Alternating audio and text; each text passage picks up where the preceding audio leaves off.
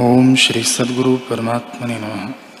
श्री वशिष्ठ जी बोले, हे राम जी, मैंने अध ऊर्ध्व सर्व स्थान देखे हैं, सब शास्त्र भी देखे हैं, और उनको एकांत में बैठकर बारंबार विचारा भी है, शांत होने का और कोई उपाय नहीं। चित्त का उपशम करना ही उपाय है। जब तक चित्त दृश्य को देखता है, तब तक शांति प्राप्त नहीं होती।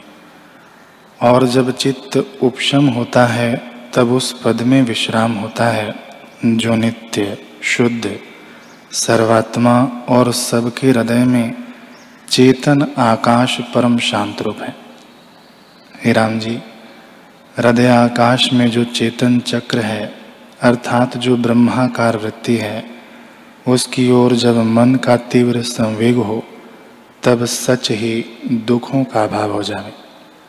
मन का मनन भाव, उसी ब्रह्माकार वृत्ति रूपी चक्र से नष्ट होता है। हे राम जी, संसार के भोग जो मन से रमणीय भासते हैं, वे जब रमणीय न भासे, तब जानिए कि मन के अंग कटे। जो कुछ अहम और तमादिक शब्दार्थ भासते हैं वे सब मनोमात्र हैं